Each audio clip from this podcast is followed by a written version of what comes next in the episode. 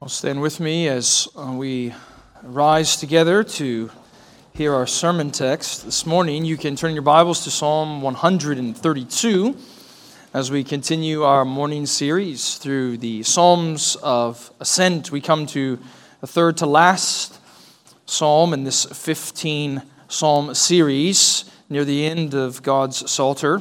It is by far the longest one that we find in all of the Psalms of Ascent, 18 verses long. So let me read the text for us and then pray for God's blessing, and we'll begin together. So, here now, as God speaks to us through his word Remember, O Lord, in David's favor, all the hardships he endured, how he swore to the Lord and vowed to the mighty one of Jacob, I will not enter my house or get into my bed I will not give sleep to my eyes or slumber to my eyelids until I find a place for the Lord, a dwelling place for the mighty one of Jacob. Behold, we heard of it in Ephrathah, and we gathered in the fields of Jaar. Let us go to his dwelling place, and let us worship at his footstool.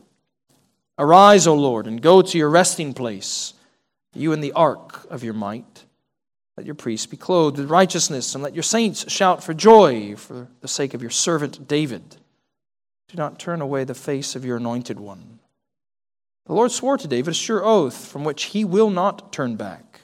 One of the sons of your body I will set on your throne, and if your sons keep my covenant and my testimonies that I shall teach them, their sons also forever shall sit on your throne. For the Lord has chosen Zion he has desired it for his dwelling place. This is my resting place forever. Here I will dwell, for I have desired it.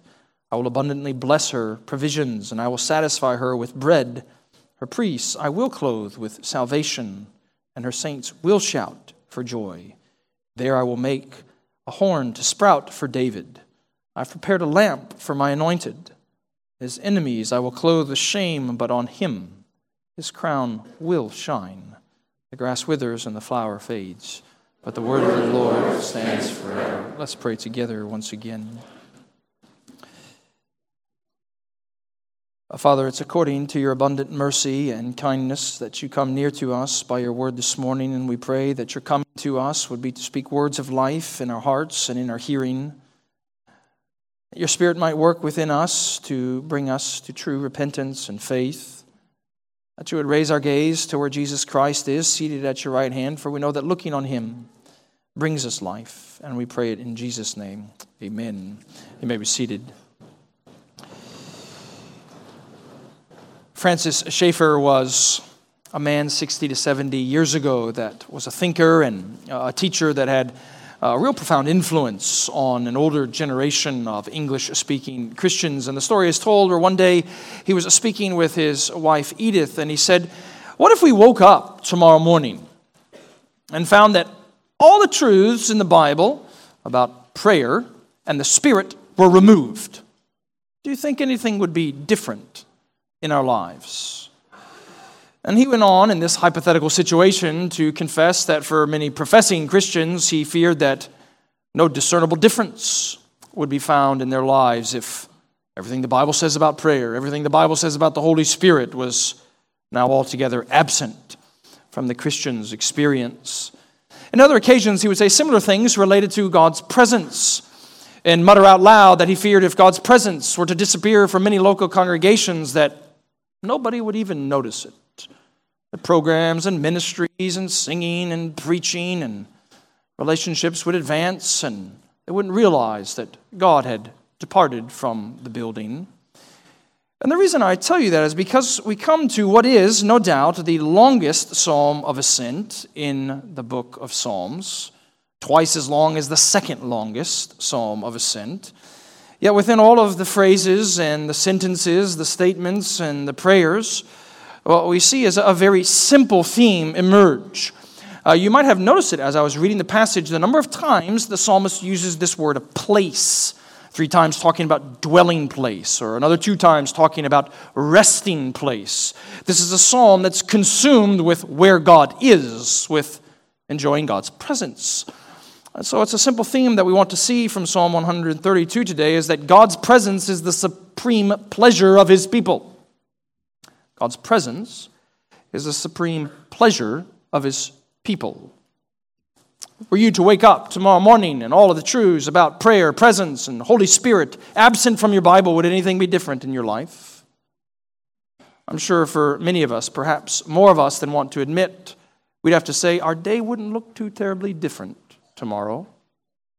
Oh, I sure hope by the end of this text we might be able to say with Moses, not just individually, but corporately, as Moses said in Exodus 33, didn't he, when God said, I'm going to bring you into the promised land, but I'm not going to go with you. What does Moses say? Well, don't even send us. What's the point if you're not with us? What's the point of laboring tomorrow for the Lord if, if He's not with you? What's the point of us, Lord willing, gathering next week, morning and evening, if God isn't with us as His people? So, what you want to see from this text, it comes in two neat halves. You'll, see that in verse 2 as the psalmist recalls this oath that David swore to the Lord. If you skip down to verse 11, it's all about this second half, this oath that the Lord swore to David. So we're going to see, first of all, the prayer for God's presence in verses 1 through 10, and then verse 11 through 18, the promise of God's presence. So the prayer for God's presence, notice again verse 1. The psalmist cries, Remember, O Lord, in David's favor, all of the hardships he endured. So, kids, think for a second about the life of King David. What significant events do you remember from King David's life? Uh, I'm sure, children, all of you might immediately race to David crushing, slaying, defeating that giant named Goliath. Others, you might think about the sin that he committed by taking Bathsheba to himself and the subsequent sin that that generated, which was taking her husband Uriah's life. Well, the other central event that's so often forgotten in David's life is actually the one that this psalm centers on. You'll, you'll find it, you don't need to turn there, 2 Samuel chapter 6 and 7. It's related to God's promise to David that began with David speaking about desire to build a place for God.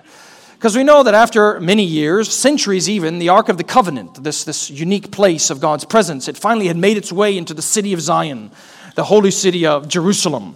And as it comes into Zion, there's great celebration, there's great excitement. David's dancing about in delight, but after some time, he, he begins to get a little bit discontent because he realizes some things aren't right, at least in his perspective. That Yahweh's dwelt in this temporary tent called the tabernacle for, for so long. But David says, I want to build for you a place, a, a more permanent dwelling. And that's in the background, notice, of what we're told in verse 2, 3. He swore to the Lord and vowed to the mighty one of Jacob, I will not enter my house or get into my bed. Verse 4 I will not give sleep to my eyes or slumber to my eyelids. The great theologian Augustine of Hippo once confessed that the human heart is restless until it finds its rest in God. And it's quite true, isn't it? You don't have to even be an expert observer of human society in the 21st century just to look out there. And when people reject God, when, when people have unbelief towards Jesus Christ, the heart tends to be restless. Life tends to be full of, of sleeplessness. Even a recent National Geographic uh, documentary talked about this. It was titled Sleepless in America. And it said 40% of American adults confess to have something like sleep deprivation. There's this profound restlessness in their hearts, even sleeplessness in their lives. And this documentary went to unfold how the modern form of human society, very much our technological age, wars against finding rest, finding actually sleep. And I would imagine for many of you in the room today, you have known perhaps even this week of what it means to be restless and sleepless to toss and turn in the middle of the night, not to be able to find this sleep, not be able to find this rest. Perhaps it's anxiety, might be fear, might be doubts, might be current suffering and situations. But, but do you know that the Bible doesn't speak about restlessness as always a bad thing? As always a sign of a heart that's disjointed and disconnected from God, that there can be a, a holy restlessness that belongs to the Christian life, even a, a righteous sleeplessness that belongs to the Christian life. Uh, that's what the psalmist is recalling here with David. Even though we don't have the exact text in previous Old Testament books to which he's alluding to, no doubt it seems to be true from 2 Samuel that David decides, I am not going to sleep, kids. I am not going to lay down in my bed until I build for God what? Notice verse 5. I find a place for the Lord, a dwelling place for the mighty one of Jacob.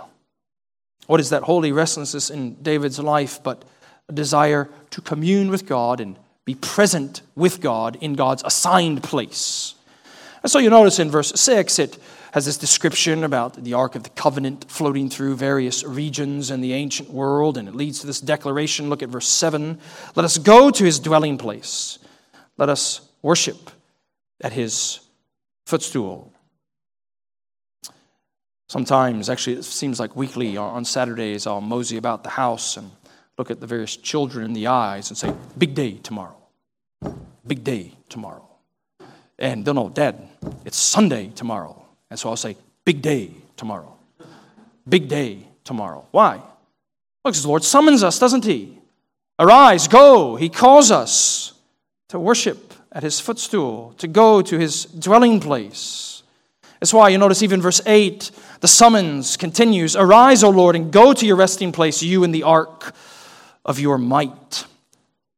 Uh, kids, you might remember from last year, I believe it wasn't too long ago, uh, sometime last year, that we were in the book of Exodus and we were talking about this various furniture that the Old Covenant saints were supposed to put in the tabernacle.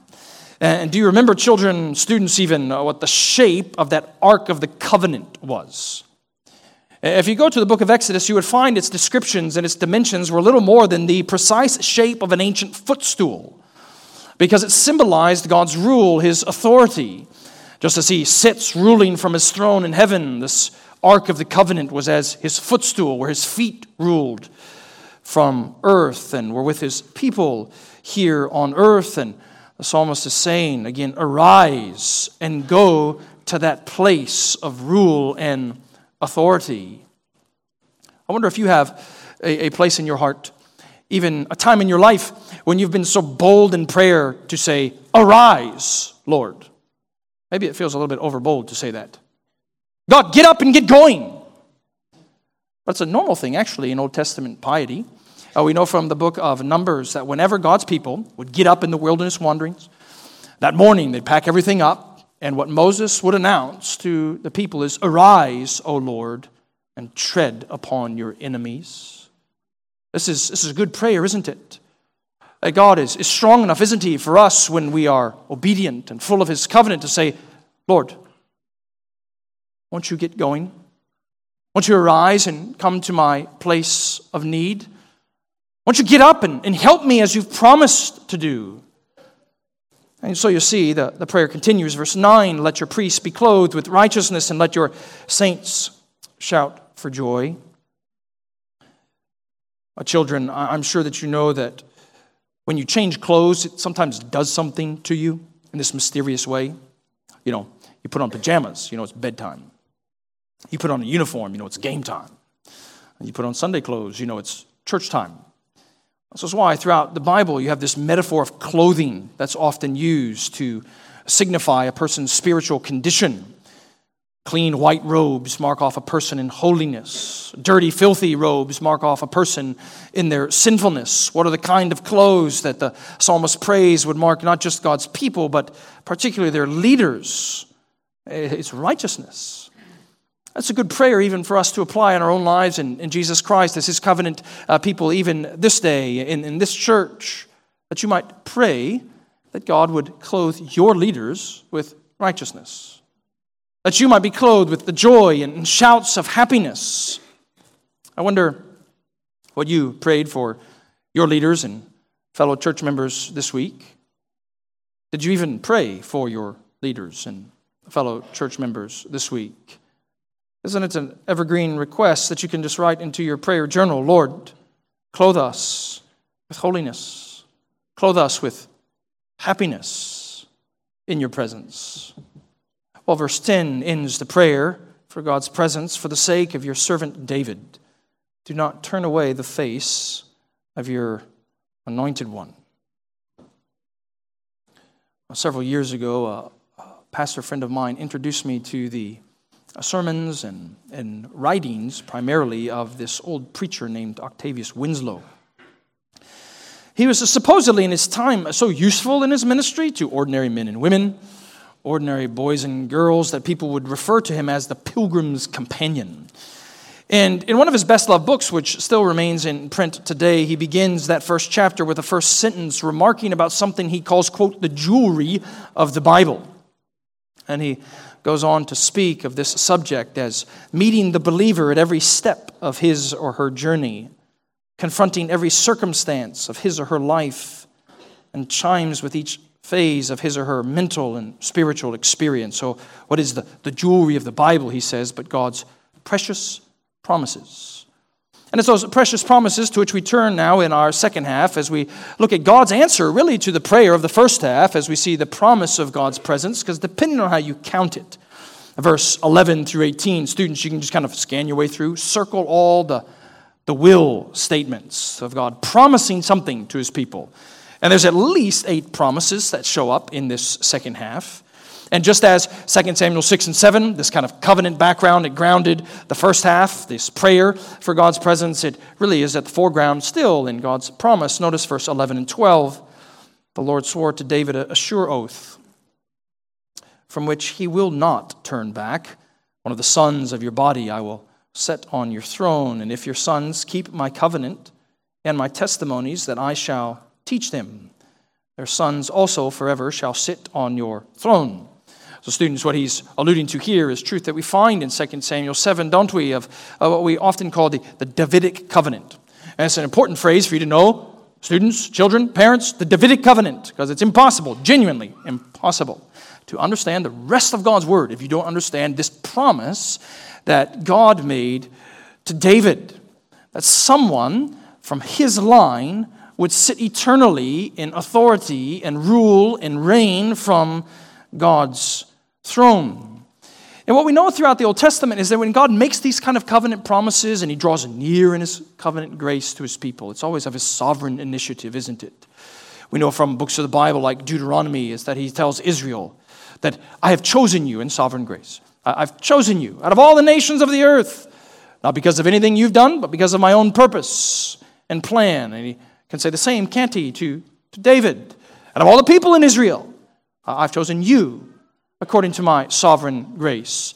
He can even say, you'll notice in verse 13, out of all the cities of the earth, he's chosen Zion, Jerusalem. Notice what it says For the Lord has chosen Zion, he has desired it for his dwelling place. Look at verse 14. This is my resting place forever. Here I will dwell, for I have desired it. It's a good verb, isn't it? Desired to be with my people. Because in the age in which we live, this new covenant era, life under Jesus Christ, those promises, those assurances, those, those words are still true of every single one of us in the room today if you've come to the Lord Jesus Christ in faith, because isn't it true that if you've come to the Lord Jesus Christ in faith, that the Holy Spirit, what does He do? He takes up residence in your heart. Your heart becomes a temple for the Lord, His resting place and His dwelling place. And what you want to see, don't you, from verse 13 and 14, is that this isn't out of just kind of constrained obligation. Fine, I guess I'll build a heart in her home. Well, I might as well build a heart in his home too. You see, it's out of desire to be with his people. Uh, some of you in here today, your, your heart is indeed absent of God's constructing work of his presence and see something of his love and kindness and compassion towards you this day, then the preaching of the gospel, what you hear is that he desires to be with you. He's not obligated to be with you. He's not reluctant and hesitant to be with his people. What is he? Desirous to be with his people. So if he's with us, what happens? Look at verse 15 and 16. I will abundantly bless her provisions I will satisfy her poor with bread. Her priests I will clothe with salvation, and her saints will shout for joy. Yeah, see, verse 16 isn't really just the answer to the prayer, verse 9. But let's think about this abundant provision of verse 15. My wife spent a number of years in her childhood as a missionary kid in Nigeria.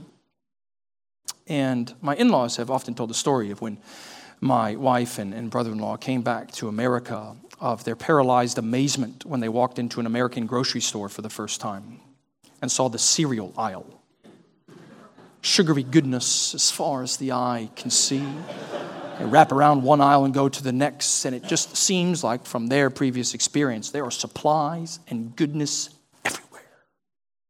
And in a much more expanded and eternal way, isn't that what God is promising unto us?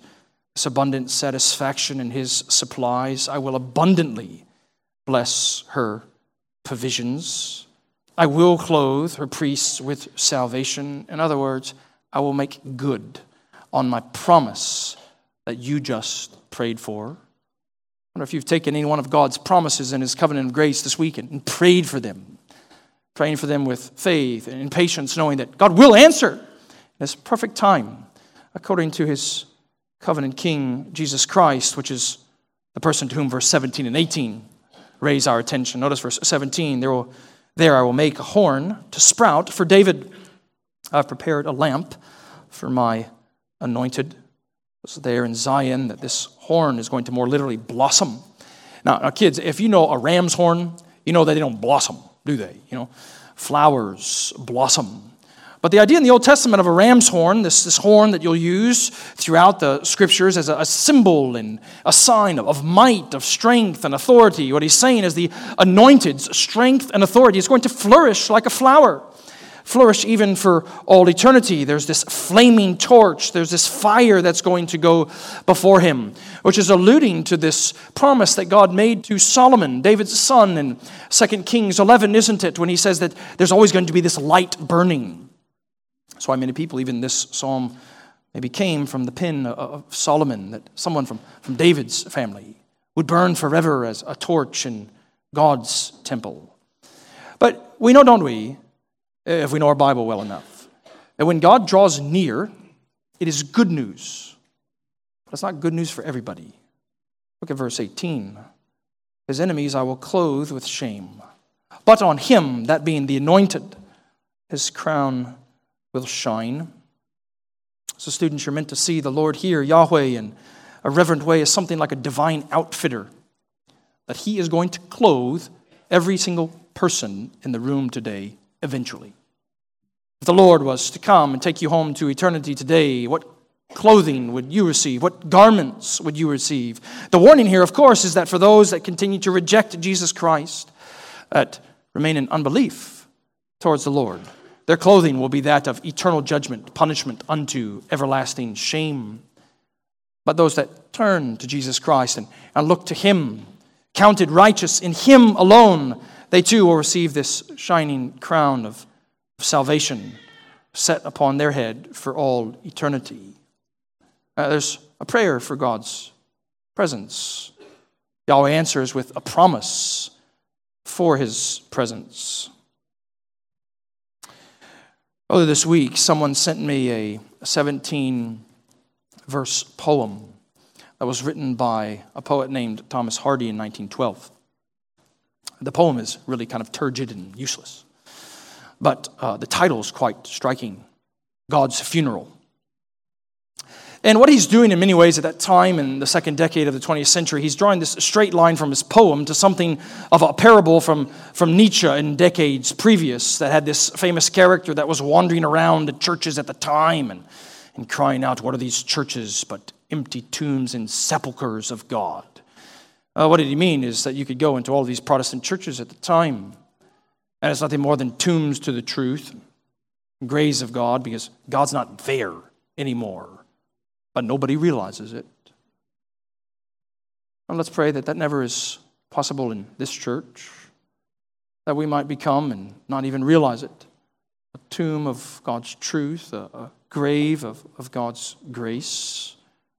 It's the supreme pleasure of his people, God's presence. And so, as we begin to close, let me bring three simple responses to you that our text calls for in its 18 verses. The first of which is remember God's covenant.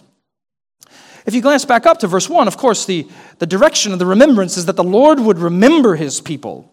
Well, but if you understand how the text continues to flow forth, is not the psalmist always remembering God's covenant in his prayer? He's recalling God's covenant in his, his petitions. Uh, for some of you, I, I, suppose the best thing that you could do today is after you leave this place and sit down for a grateful lunch with friends or family or even by yourself, you just walk into your place of prayer and perhaps you get on your knees and you ask the Lord to remember his covenant promise towards you. Uh, maybe you have children wandering, lost in their spiritual lives. Remember, O oh Lord, your covenant promise to me and my children. Remember, O oh Lord, if you are in a place of need, uh, your promise to provide for everything that I need out of the riches of glory in Jesus Christ. Maybe you're in a season of suffering, of hardship, affliction. You bend the knee and say, Remember, O Lord, that you promised to be a shield and sustainer in my suffering. Maybe there's this constant temptation that you keep giving into and you hate it. Say, Remember, O Lord, your Spirit's power to mortify my sinful desires. Remember God's covenant. Number two, resolve to enjoy God's presence.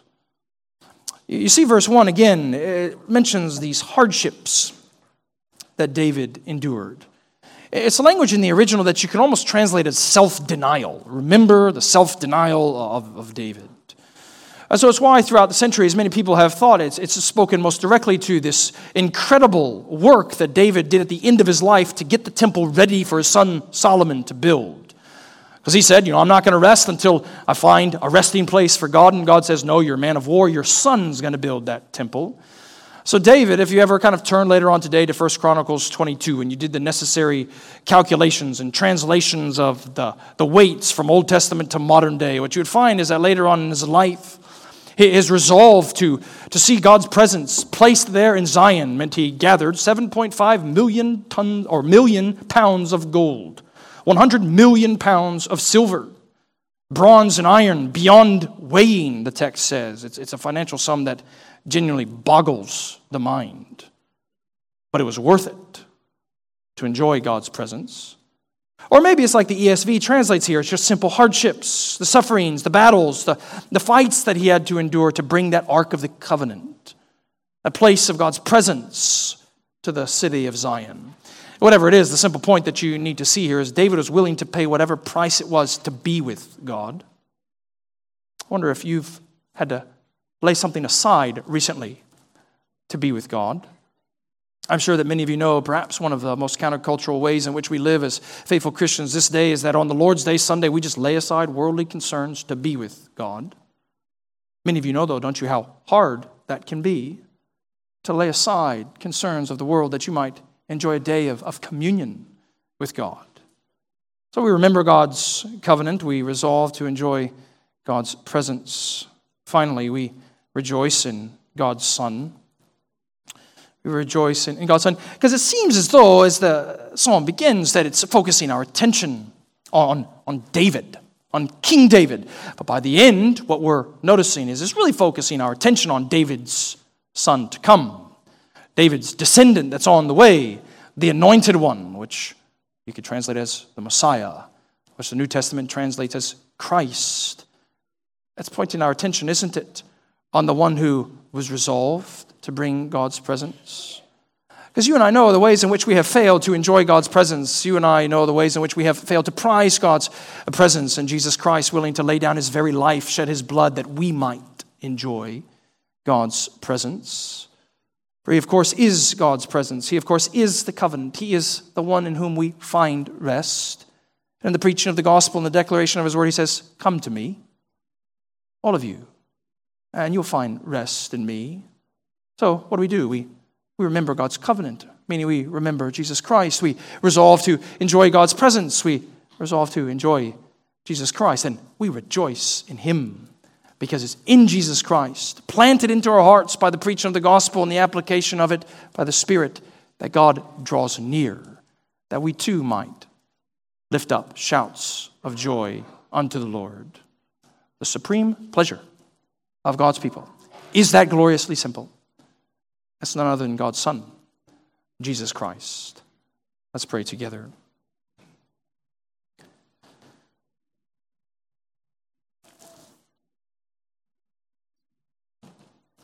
Father, we do ask this day that by your word and spirit you would draw near to us as you have promised As we draw near to you, you will respond in kind, that you will draw near to us. And so give us hearts that are increasingly zealous, increasingly fervent to commune with you by your ordinary means of grace.